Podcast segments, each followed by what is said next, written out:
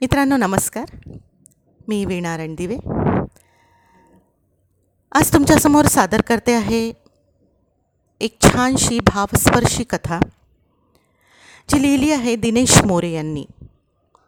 आणि कथेचं शीर्षक आहे खारी मातीची खदान. तर सादर आहे दिनेश मोरे लिखित खारी मातीची खदान. ग्रामीण भागात आज देखील मातीची धाब्याची घरं आहेत. हळूहळू क्रॉन्क्रिटीकरणाचं लोन खेडोपाडी पोहोचलंय. म्हणून धाब्याच्या घरांची संख्या कमी होते हे खरं पण अजूनही बऱ्यापैकी मोठ्या प्रमाणात धाब्याची घरं आहेत. धाब्याच्या घरावर खारी माती टाकावी लागते. ती खारी माती पांढऱ्या रंगाची व अतिशय चिवट असल्यामुळे पावसाच्या पाण्याच्या एका थेंबानेही घराचे छत म्हणजे धाबे गळत नाही.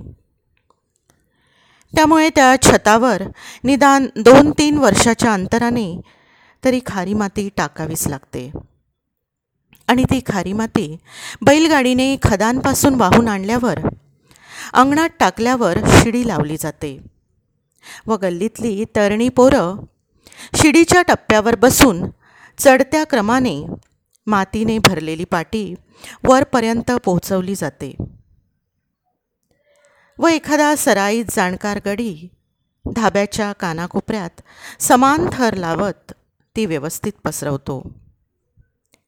हे काम विना मोबदला पडजीवर म्हणजे एकमेकांकडे कामाच्या बदल्यात काम असे चालते. काही गावांच्या गावठणात अशा चिवट मातीच्या खदानी अजूनही आहेत. बैलगाडीवर ती माती खोदून व वाहतूक करून आणणे हा काही अल्पभूधारक शेतकऱ्यांचा व्यवसाय आहे. त्याचा भरपूर मोबदला मिळतो. गावातील विठोबा व सायबू या दोन भावांची जोडी हे काम करायची. वडिलोपार्जित फक्त पाच एकर जमीन. आणि ती देखील कोरडवाहू. शेताजवळ एक छोटा ओढा वाहतो. पावसाने थोडा ताण दिल्यावर उभं पीक कसं मरू देणार? म्हणून डिझेल इंजिन कुठून तरी कामाच्या बदल्यात आणायचं व पिकांची तहान भागवायची. व ज्याचं मशीन त्याला परत देऊन कसं बसं पोटापुरतं दोन्ही भावांच्या कुटुंबाला लागेल तेवढं उत्पन्न पिकवायचं. बाकी इतर वेळी आपल्या बैलगाडीच्या सहाय्याने कुणाचा चारा वाहून आण कुणाचे लाकूड फाट्याची वाहतूक कर असं आणि खळ्यातून मळणी झाल्यावर धान्याच्या भुईमुंगाच्या शेंगा यांच्या गुण्या आणून दे खारी माती आणून दे अशा इत्यादी कष्टांची मजुरीची कामं दोन्ही भाऊ करायचे. अख्ख्या गावातच काय? पण गल्लीत देखील त्या दोन्ही भावांना आपसात भांडताना कधी कोणी पाहिलं नाही. त्या दोघांच्या बायका पण सख्या बहिणी व धुरपदा मायच्या मोठ्या भावाच्या मुली. म्हणजे दोघांच्या मामाच्याच मुली होत्या. विठू सायबू व कमल लहान असतानाच अल्पशा आजाराने सखाराम दादा हे जग सोडून गेले. तेव्हापासून धुरपदा मायने कंबर कसली व लोकांची दळणकांडण शेतमजुरी मोलमजुरी करून आपल्या गावाच्या व भावाच्या मदतीनं आपल्या पोरांना मोठं केलं. कमलला जवळच्याच नात्यात दिलं. भावाचं आपल्या बहिणीवर नितांत जीवापाड प्रेम. थोडंफार धनधान्याची परचुंडी घरच्या डाळीसाळी तो स्वतः डोक्यावर घेऊन जायचा. बहिणे तू कोण्या दुसऱ्याची बाईबेटी सून म्हणून आणशीलच ना? त्या तुला कशा वाकवतील आणि काय? तुझे हेळसांड होईल. त्यापेक्षा मला पदरात घे आणि दोघी मुलींचा सून म्हणून स्वीकार कर. विठोबा आणि साहेबराव दोघंही अंगापिडानं धिप्पाड गडी मेहनतीचं काम सुरुवात सुरुवातीपासूनच म्हणून रापलेला रंग आणि पेदार शरीर. त्यात दोघेही निर्व्यसनी म्हणूनच मामानं बहिणीला शब्द टाकला आणि बहिणीने तो शब्द झेलला सुद्धा. एकाच दिवशी दोन्ही सुना लग्न करून घरात आल्या. पितृछत्र हरपलेल्या दोघांना परिस्थितीची जाणीव होती. म्हणून दोघं भाऊ आपसात कधीही भांडले नाहीत. निसर्ग नियमानुसार दोघांच्या संसारवेलीवर फुलं उमलली. मोठ्या विठूला दोनही मुलंच सायबूला मात्र एक मुलगा आणि एक मुलगी. तीन भावांची एकटी बहीण. एकंदरीत सर्व मस्त चाललं होतं. जास्त चंगळ नाही पण खाऊन पिऊन सुखी समृद्ध असं हे कुटुंब. पावसाळा सुरू होण्याच्या आधी गावात धाब्याच्या छतावर खारी माती टाकायला धांदल सुरू झाली. ही जोडगोळी भल्या पहाटेपासून सकाळी अकरा वाजेपर्यंत खारी मातीच्या तीन चार खेपा टाकून द्यायची. व दुपारी जेवण आणि थोडा आराम करून उन्हा टळल्यावर परत दोन तीन खेपा असा नित्यक्रम चालू. रोज भाग त्यामुळे चांगला सुटायचा. खदानीत आत कपाऱ्यात उतरून टिकाव फावडीने विठूने खोदून द्यायचं. व ती माती पाटीत भरून सायबू बैलगाडीत टाकायचा. असं दररोज सुरू होतं. त्या दिवशी गावातील बडी आसामी शांतारामजी भाऊची दोन गाडी खारीची ऑर्डर दुपारी मिळाली होती. एक खेप दीडशे रुपया याप्रमाणे ठरले. व यावर्षी तोच रेट चालू होता.